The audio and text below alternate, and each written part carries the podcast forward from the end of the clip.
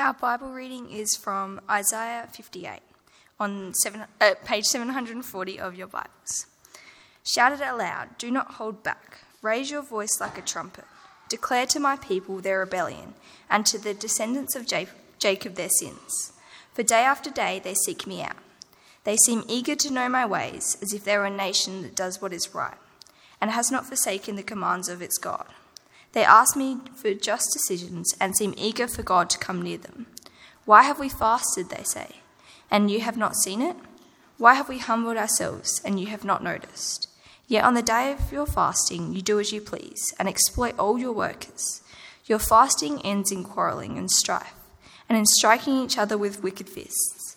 You cannot fast as you do today, and expect your voice to be heard on high. Is this the kind of fast I have chosen? Only a day for people to humble themselves? Is it only for bowing one's head like a reed, and for lying in a sackcloth and ashes? Is that what you call a fast, a day acceptable to the Lord? Is not this the kind of fasting I have chosen? To loose the chains of injustice and untie the cords of the yoke, to set the oppressed free and break every yoke? Is it not to share your food with the hungry and provide the poor wanderer with shelter? When you see the naked, to clothe them, and not to turn away from your own flesh and blood. Then your light will break forth like the dawn, and your healing will quickly appear. Then your righteousness will go before you, and the glory of the Lord will be your rear guard. Then you will call, and the Lord will answer. You will cry for help, and he will say, Here I am. If you do away with the yoke of oppression, with the pointing finger and malicious talk, and if you spend yourselves in half of the hungry and satisfy the needs of the oppressed, then your light will rise in the darkness, and your night will become like noonday. The Lord will guide you always. He will satisfy your needs in, in a sun scorched land and will strengthen your frame. You will be like a well watered garden, like a spring whose waters never fail. Your people will rebuild the ancient ruins and will raise up the age old foundations. You will be like a repairer of broken walls, restorer of streets with dwellings. If you keep your feet from breaking the Sabbath, and from doing as you please on my holy day, if you call this if you call the Sabbath a delight and the Lord's holy day honourable, and if you honour it by not going your own way and not doing as you please, or speaking idle words, then you will find your joy in the Lord, and I will cause you to ride in triumph on the heights of the land and feast on the inheritance of your father Jacob, for the mouth of the Lord has spoken. Well, thanks very much, Lexi, and uh, good morning, everyone. Uh, my name's Cam Maxwell, and if you haven't seen me around before, if you're new here, uh, there's good reason for that. I don't come here, um, I'm visiting. Uh, I was on the staff team here for about four years uh, before taking a group down uh, to plant a church down at Tonsley, just down the road. but it's really lovely to be back with you this morning, dodging eggshells and just that faint, lingering smell of yolk in the background there. Um, hopefully, those of you who have been around for a while will remember me as a pretty mild mannered, uh, laid back kind of guy. Uh, nothing really frustrates me easily, except for one thing. Um, I found I do get um, unreasonably irritated by like, just finding myself in a situation where I'm looking for something. It should be there where I left it, but it's not. Uh, it's uniquely, uniquely frustrating for me. Something snaps, and I'm something irritated, unsettled uh, until I find it again. Uh, the rest of the staff team here could tell you there are days where, um, well, the pen I have on my desk goes missing. Um, it's not a great pen. Uh, it's not my favourite pen, but I don't even use it that much. I just scribble notes to myself on bits of scrap paper with it. But the thing is, it's my, my pen. Uh, it's on my desk. I've been preparing to use it. Actually, I've got it here. Um, this is the pen. It's just a normal sort of blue pen. Uh, when I can't find it, when it's gone missing, Look, I'm yet to yell at anyone on the staff team, but I do struggle to settle into my work until I've you know, turned the office upside down uh, trying to find this pen. Now, he's not here today, so I can say this. Between you and I, uh, it's nearly always on Matt's desk uh, when it turns up. To be fair, though, that is probably the worst uh, experience I've had on the staff team so far at Colonel Gardens, so I've had it pretty good. It's pretty silly, isn't it? And like, I even have exact copies of that pen in my desk drawer, ready to go. But I don't want the copies. I want the pen when it's gone. It's so silly, and I, I think, though, there is something uniquely frustrating that maybe you can relate to as well uh, when you can't find something that really should be there. Uh, whether it's the car keys, uh, the document you need in a hurry, the passport when you're packing your bags, just the nail clippers when you suddenly need them. It's like a pebble in the shoe, isn't it? It's hard to relax, it's hard to settle, it's hard to be at peace if something we're looking for cannot be found. Isaiah 58 uh, explores the frustration at not being able to find something that really should be there. It's not something trivial, it's something critical, actually, and it's something deeply unsettling if we can't find it. Uh, in the chapter Lex read for us, Israel can't find joy. It should be there, they've had it before, uh, but they've lost it. And it's because they have lost the fullness of relationship with their God. Now, perhaps something, uh, that's something we can identify with uh, in part, uh, living with the frustration of misplaced joy. Uh, like a pebble in the shoe, uh, we perhaps just push on, although in a spiritually frustrated kind of way, unsettled, and perhaps even more distracted than we know. Perhaps you can remember a great time in your life you can look back on where there was great joy with the Lord, and we sometimes think, well, what happened? Perhaps we look back on a time uh, when our relationship with God brought rich blessing to our days. But even if today things are going really well with the Lord, and I hope that's the case, but if, if we are finding joy in the Lord, I still think Isaiah 58 will help all of us uh, keep on the right track. Uh, I'd encourage you to keep your Bibles open there to that chapter to see first how this passage finishes. Because I actually want to start with uh, the end here and then work backwards from there. In verse 14, we see this wonderful promise, uh, the promise of God at the conclusion of this chapter. Verse 14 Then you will find your joy in the Lord. You will find your joy in the Lord, and I will cause you to ride in triumph on the heights of the land and feast on the inheritance of your father Jacob. Uh, that's the wonderful promise of God to Israel. So, the task today is let's see how they lost their joy, um, where they try to look for it. I want to kind of um, point out a few dead ends they find on their quest for joy. I've picked out three main roadblocks that Israel hit in this chapter, and we'll consider the pathway that God actually sets out for us uh, to find joy again. So, if you'll see back at the start of the chapter, in verse 1, uh, Isaiah starts out, um, he's quoting God himself here in verse 1. Isaiah is told to declare to Israel what they have done wrong. And from verse 2, God, through Isaiah, tells us the problem. From a distance, uh, Israel looked like they were doing all the right things. Uh, Israel, I think, thought they were doing all the right things, the things they thought they should be doing to receive God's blessing and joy. They were seeking Him and knowing His ways, verse 2. Or at the end of verse 2, they are seeking His justice and His presence. They sound like good things, don't they? And they are even fasting. Um, surely that's the best way to convince God you're serious, right? Uh, not eating. Uh, that's proper devotion, you would think. God really should be impressed. They should be answering their prayers, so Israel think. But God says, no, this is all a facade. It's just pretense. There are two little words that really are tip it off there in verse 2. It's as if. It's as if they were being obedient. They're not really.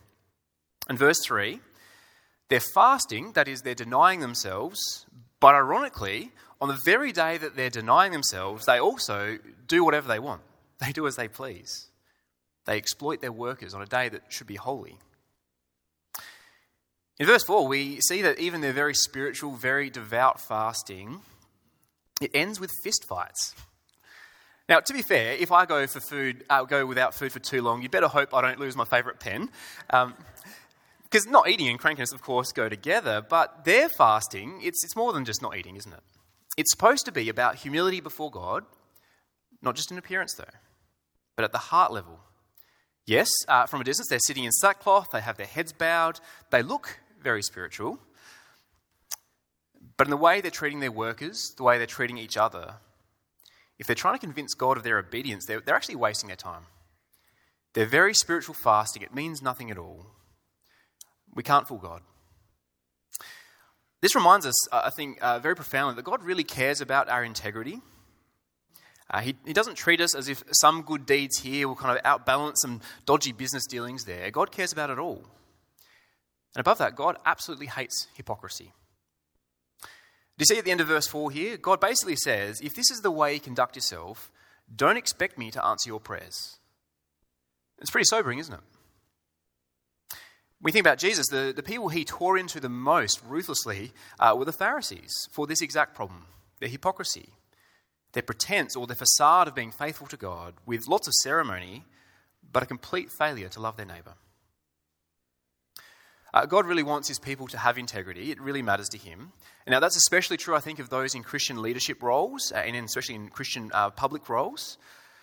For all of us, I think it can creep into our thinking uh, very subtly, though. And so it is worth just all of us checking in from time to time our heart on these things. For instance, is a bit of a, a random example, I suppose, but, well, sorry, th- thinking first that God owes me one because I've done something impressive. Can you imagine that? Uh, something as impressive as fasting, you think, oh, that'll earn me brownie points with God. Uh, here's the trivial example, I suppose. Imagine signing up to help out at Creche here on Sunday, um, especially if you don't really like little kids that much, but you sign up anyway thinking it will impress God somehow. Uh, it might make him forget even about uh, how you treat your colleagues on a Monday or something like that. It's trying to balance out uh, with God, making some kind of deal with him. Now, I know it sounds silly when I say it like that. It's delusional even. But I think we can do silly things sometimes. I know I can. Uh, so we'd all do well to have God's word snap us out of it. See, Israel here, they find no joy through mere religious performance. The other problem for Israel is, uh, in their search for joy, for, for God's blessing, is they have come up with their own form of spirituality. They've chosen to fast in their own way, uh, thinking, "Oh, this will, you know, this is a good idea. Let's do this. This will make us very spiritual people." But they have ignored what God is looking for in our spiritual lives. Like the many, many times, God instructs us to live lives where we love and care for our neighbours. Have a look here at verse 6 and 7. God is saying, like, what is this? What is this kind of fasting? I didn't tell you to do it like this. I've told you, actually, far more clearly, Israel, uh, you know, in the covenant that you sign up to, you must care and, so, and work towards solving injustice. You must feed the hungry and give shelter to the homeless. You know, love your neighbour. Israel can't just ignore the things that God has told them they must do and then just choose their own spiritual adventure because they will find no joy in a do it yourself version of religion when you choose the bits you do and the bits you don't. Of course, in uh, Western countries like here in Australia, especially over the last generation or so, it's become more and more popular for people to describe, describe themselves as spiritual but not religious. Uh, basically, I, you know, I, don't want someone else telling me uh, what to do, especially not an organized religion. You know, I want to be true to myself and find out what works for me. Um, you know, taking some spiritual truths from here and from, from there, the bits I like, put it all together, and there you go. I think that's basically what Israel is doing here, just choosing and being selective about the kind of religious life they live. I think usually you can tell how deficient uh, the do it yourself approach to spirituality is because normally it results in a view of life that's all about me, about what makes me feel good. And there's nothing quite like being focused on me at hit the roadblock, roadblock uh, in finding joy. I think it's a very helpful chapter to help us consider carefully because there is always a danger that we um, pick and choose the types of focuses that we like and then neglect the things that God has told us we should do. So, you know, the obvious example today is given God's heart for the poor and the homeless and the oppressed, uh, our church, our lives, and our household generosity should really reflect that same heart of God, shouldn't it? Uh, that's why, uh, as a side note, as a church, we partner with uh, an organisation called Compassion, uh, who do great work with uh, some of the world's most vulnerable people. That's why in the past here at Colonel Gardens, I think we still do it, I'm not sure, but we've partnered with the Hutt Street Centre, who care for those in Adelaide who face homelessness. We must not neglect this sort of work as a church, uh, and there is always more we could do in this space. Alongside that, though, what seems to be happening uh, more often in Australian churches is that, that that good, compassionate work, caring for the poor, advocating for justice, that can actually become the sole focus or the dominant focus of church life uh, at the expense of other critical things God has told us to do, such as the very clear commission Jesus gives his disciples to make disciples of all nations. That is, if we were a church, to become a church that only focused or primarily focused on caring for the poor and materially, and we're not seeking and working hard to share the gospel, I think we end up with the same problem Israel has here neglecting God's clear commands to us. And then we miss incredible joy as we see Jesus transform lives now and into eternity. So, just pausing here for a moment and just, I guess, urging us all to reflect as followers of Jesus, we should do this regularly uh, especially as we come to review household budgets and that sort of thing. Am I supporting the work of compassion and mercy uh, to, to the vulnerable? And am I supporting the work of global mission? Am I being financially generous and praying about those two things? Some good ways to sort of reflect uh, for each of us, perhaps. Now, they're not the only two things we ought to be doing, of course. There are plenty of other ways we might be selective about applying God's commands, but it seems to me these two areas, which often cost us something personally, are very good places to start. The third, I think, surefire way to miss out on finding joy that Israel uh, hits on here is what we see, I think, in verse 13. It's what we might call half hearted devotion to God. It happens with their fasting. We've seen this sort of element of not really being uh, fully on board with it, but also with their Sabbath observance. The Sabbath is a time they were supposed to rest from work and to honour God and taking delight in Him. Clearly, Israel are not doing that. They are only kind of kind of seeking to honour God, maybe sometimes. The idea with the Sabbath is it's, it's, it's there to structure the week for an Israelite to put God at the centre of priorities, not work. Work is not the centre of priorities. Accumulating money or getting ahead or achieving our own goals that's not the primary thing that goes into the calendar each week for the Israelite. It's the Sabbath. That's the first thing. It structures the week in such a way that God and his ways are prioritized, a, a key part of Israelite devotion to God. Verse 13, though, we see they simply do as they please. They do as they please on God's holy day. Other things are crowding out their devotion to God. Other priorities, other interests are getting in the way. Now, again, there's a great irony here. The reason, the reason they're not finding joy is because they're seeking it. they're seeking it in all the wrong places, though. Now, to some extent, isn't that all of us? Uh, isn't that all of us? I, I, wish I could say that my devotion, uh, my obedience, and love for God were whole, wholehearted all the time. Uh, but how quickly we are distracted, and how easily we are convinced that there will be more joy um, if we go and do this thing over here or find this thing over there. We think we find more joy than seeking out the joy of the Lord. Now, on that note, I suppose uh, Australia wide, as, as, I understand it, there has been a big shift in church attendance in the last few years, uh, Sunday church attendance. Um, before COVID, it was pretty normal for churches to have around 70% of church members come on any given Sunday. So, a normal week before COVID, about 70% of your regulars would be at church. Uh, now, across Australia, it's more like 50% of regulars are, are, at church on a Sunday. That's a big difference, isn't it? Now, of course, uh, there are obvious health reasons that some might choose to stay away, and uh, that's been a, a, big thing for plenty of people, especially through winter this year. There's been lots of colds and flus floating around. But the Sunday gathering, gathering with God's people to hear His word, uh, to sing His praises together, to turn to Him in prayer together, to have communion together, wonderful things. It's one of the main ways we can structure our week to put God at the very center of our priorities, not those other things, God.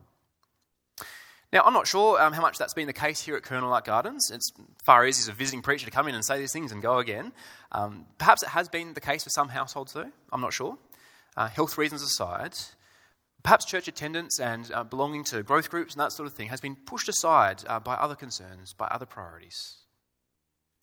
Now, hear me say, simply attending church uh, doesn't make our devotion automatically wholehearted.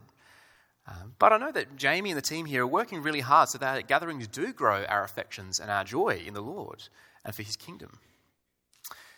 For others here, it might not be church attendance that's the issue. I actually find my church attendance is fantastic. Uh, I'm pretty much there every week. Um, for me, the area I need to work on is structuring my day to have God's word in it uh, in, a, in a prime place and spending good time in prayer and making my other priorities fit around those cornerstones. That's a hard thing to keep working on, especially as uh, children keep growing and things keep changing. Okay, so far what we've seen is Israel uh, hitting dead ends as they seek for their missing joy. They tried different things, it's not working.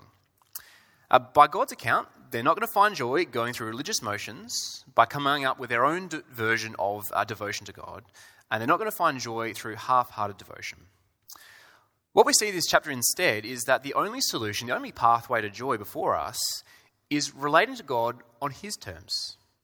Relating to God on His terms and not our own. Uh, for those who are here today, perhaps exploring the Christian faith for the first time or the first time in a long time, I imagine at the surface that might sound a little unconvincing, perhaps. Um, but there is some logic behind it. And I think the story of the Bible unpacks this for us that we do find joy as we turn to the Lord. The logic kind of goes like this uh, God has created us to have joy when we're in proper relationship with Him. That's why we're created, to have proper relationship with Him and find joy. In fact, if you're trying to give a definition of what joy is, um, I think it's something like uh, joy is proper relationship with our Creator. Joy is something like proper relationship with our Creator and the many blessings that come from it. Now, our Creator God tells us what a life of proper relationship with Him looks like. And there's lots of ways you could sort of sum it up, but in many ways it can boil down to two things loving God, loving our neighbour. That's according to Jesus, the greatest two commandments. And we remember that God's commandments are good for us. His commandments align with how we were designed, how we were programmed to live. And so it makes sense if we're obeying God, if we're fulfilling His commandments, we're, we're living as He intended, and therefore finding joy as we relate with Him as He intended. Now, that's basically what Isaiah 58 is about, I think. Failure to love God through here, Sabbath observance, and failure to love our neighbours through you know, the poor and the vulnerable, it's no way to live. It's no way to find joy. Because we were not designed by God to be inward focused, to be self centered and to put our desires, interests first. That's, that's not our design. It's His design that we're outward focused, that we love, that we love Him, that we love others. Love is an outward focus where we deny ourselves, where we think first of the other.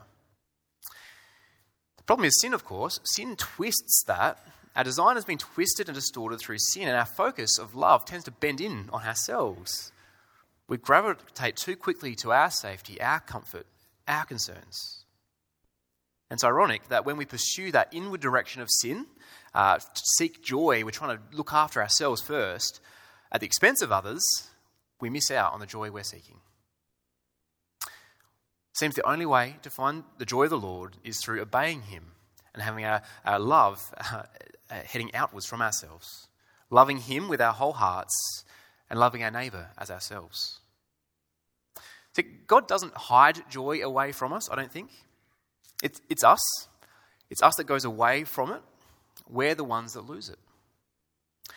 And I suspect we all know this to be true to some degree that the times that we have been wholehearted in our devotion to God, the times we've been selfless and sort of jumped in and put others, others first, they have been joyful times, haven't they? I'm sure we could all sort of look back and, and think of the moments that we've experienced the greatest joy in the Lord. And it's those moments, I think, where we're loving Him and loving our neighbour. It's not that God doesn't hide things. I think God actually longs to shower us with joy and with blessing. He's not stingy. Uh, have a look here in this chapter through verses 8 to 12. I'll, just, I'll skim through it. But look at the way God longs to be good to Israel. Uh, so, verse 8, he, he will give them light in the darkness. That sounds good. He will also heal them. He will guard them. He will have his glory shine on them. There's nothing better than God's glory shining on you. What a great promise to be, to be bathed with the glory and goodness of God. Verse 9, uh, he will be with them, God's presence with his people, and answering every request for help. Just reflect, like having access and favor of the one who made the whole universe. It's quite something, isn't it? It goes on, verse 11, he will guide them. Uh, it says here in verse 11, he will satisfy your soul, uh, he will satisfy your needs in a sun-scorched land and will strengthen your frame. You'll be like a well-watered garden, like a spring whose waters never fail. It's a great promise, isn't it, of, of abundant blessing, of vitality and refreshment. And then to top it all off, verse 12, God will even give us super cool nicknames. This is great, isn't it? You'll be called Repairer of Broken Walls. That's a, that's a good one, isn't it? Uh, I think that's only beaten by the next one. You'll be called Restorer of Streets with Dwellings. Like, you know you've made it in life when you get a nickname from God like that, right? That's pretty good. But above it all, verse 14, where we started, you will find your joy in the Lord. My point is, God intends to be incredibly good to his people. It doesn't mean a life of wealth and luxury with the best toys. It does mean God's joy, his presence, and his wisdom guiding us through life no matter what happens. It means the blessings of belonging to his people, being his treasured possession now and forever. It means satisfaction for our souls. If you found yourself in a bit of a flat spot or uh, looking back perhaps to a younger, more enthusiastic version of your Christian self, but if you realize actually yeah, it does feel like there's a pebble in my shoe, so to speak, and your attempts at clutching at joy have been mostly on your terms, or if you're just simply like me, you, want, you want your devotion to be God to be more wholehearted, the good news is our best days with Jesus are always ahead of us. Because God is in the business of transformation, of growing up his people. And I think growing us up in our grasp of his great joy. Most of all, he has set before us his great promise of eternal joy, of unbelievable blessing in his presence. The thing I want to stress the most, though, at this point is it's not simply a, a, um, an exercise in trying harder to be more obedient to God. It's not about working harder or giving more money to care for the poor. That's not what I'm saying. That's actually not the pathway to joy that God has given us. If it was, if it was about what we're doing and how much money we're giving or whatever it may be, if it was that, I think we'd be in exactly the same position as Israel. We'd be doing things with the hope that there would be a good result for me, working hard to impress God for the benefits for myself. I think at that point you start wondering why it feels like a chore when we're focusing on ourselves and what we do. It doesn't get us any closer to the joy of the Lord. Instead, as God's people, we ought to be fixing our eyes on Jesus and what he has already done for us. So when we do that, we see what incredible blessing and privilege we already have. We're reminded again of extraordinary love for us. And I think his love shapes our own love. So we think less of ourselves and more of others the more we grow up into his love. Uh, through the last few weeks here, you've, uh, as you've been looking through Isaiah, you've seen God promise to one day send a servant to do the things that Israel didn't and couldn't do. Israel failed time and time again to love God, to love their neighbours. But as Jesus burst onto the scene, he identified himself very publicly as the servant we meet here in Isaiah. Jesus is the one who would lead God's people in the way of joy. Jesus would change lives and hearts forever.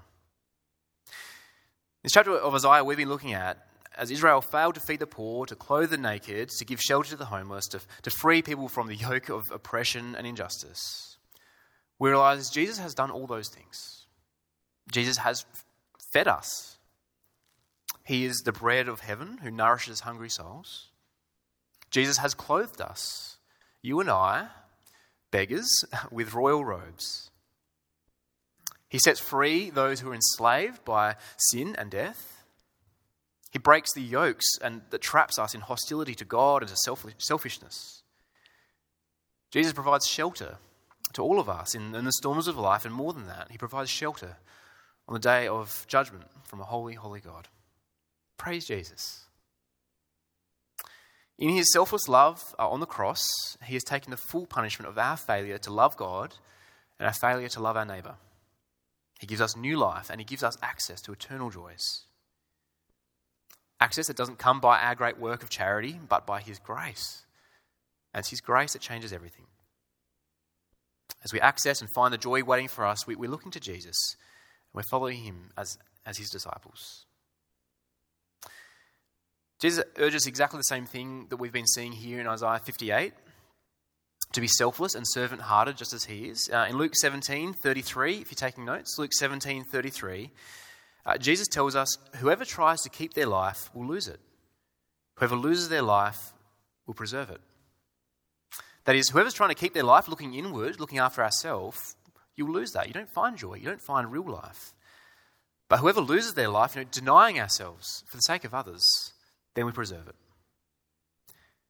The point is, if we're holding on to ourselves as the highest priority, we do lose everything. But if we give our lives up, if we spend ourselves in God's service and for the sake of others, that's really living. That's how we find the joy of the Lord. Again, be careful not to get this the wrong way around. We can't just go and squeeze out our love by sheer willpower, um, spending ourselves in a really stoic and uh, sort of bitter kind of way, volunteering for every soup kitchen we can, giving away money to the poor in the hope it will make us right with God. No. When we know the grace of God, when we delight in God, we're thankful to be in relationship with Him. And then it flows from that, it follows. The fruit of our faith is the things we do our concern for justice, our concern for the poor our concern for each other. Um, I'm really thankful and have been for uh, my entire time at Colonel Light Gardens and now at Tonsley to be part of a church where I think we get these great truths uh, quite deeply. Uh, we're not a perfect church, uh, and uh, but I look back and I think we have been growing immensely in many ways. Um, but I think especially in our service and our joy, because uh, I, I, think we keep coming back to God's grace time and time again. Um, every week at both churches, if you want to get a sense of a joyful um, living a life of joy, set up teams in the middle of winter at 8 a.m. every week, getting things ready for us. They're doing it joyfully.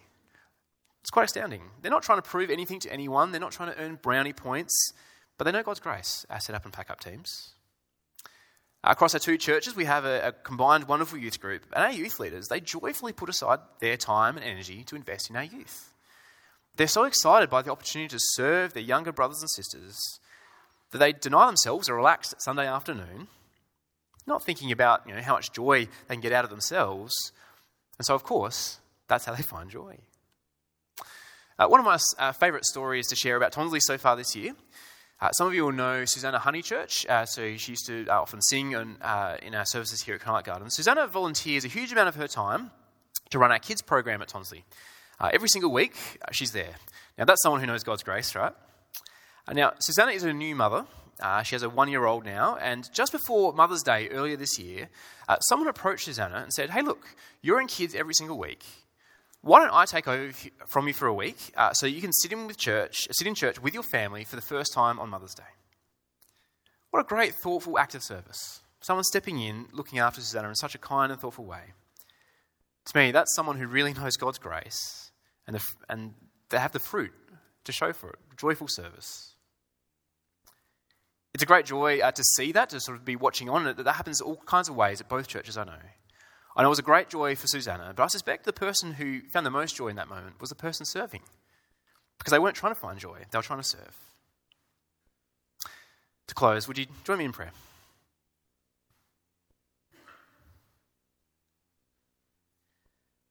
Our Lord Jesus, we are so thankful uh, for the way you have loved us, for the freedom you have won for us, and the pathway to joy that you've set us on. Thank you for the taste of joy that we have now, but even more so, we, what we have look, to look forward to into eternity. Please continue uh, the great work you have already started in us. Please keep drawing us with fascination and awe at your mercy and your love and your grace to us. So please keep growing us in our obedience and in our holiness, the way that we love and serve others, and the way that we deny ourselves in our own desires. In all these things, we pray you grow our devotion to you. And please grow us in our joy. And so help us bear a lot of fruit for your glory. Amen.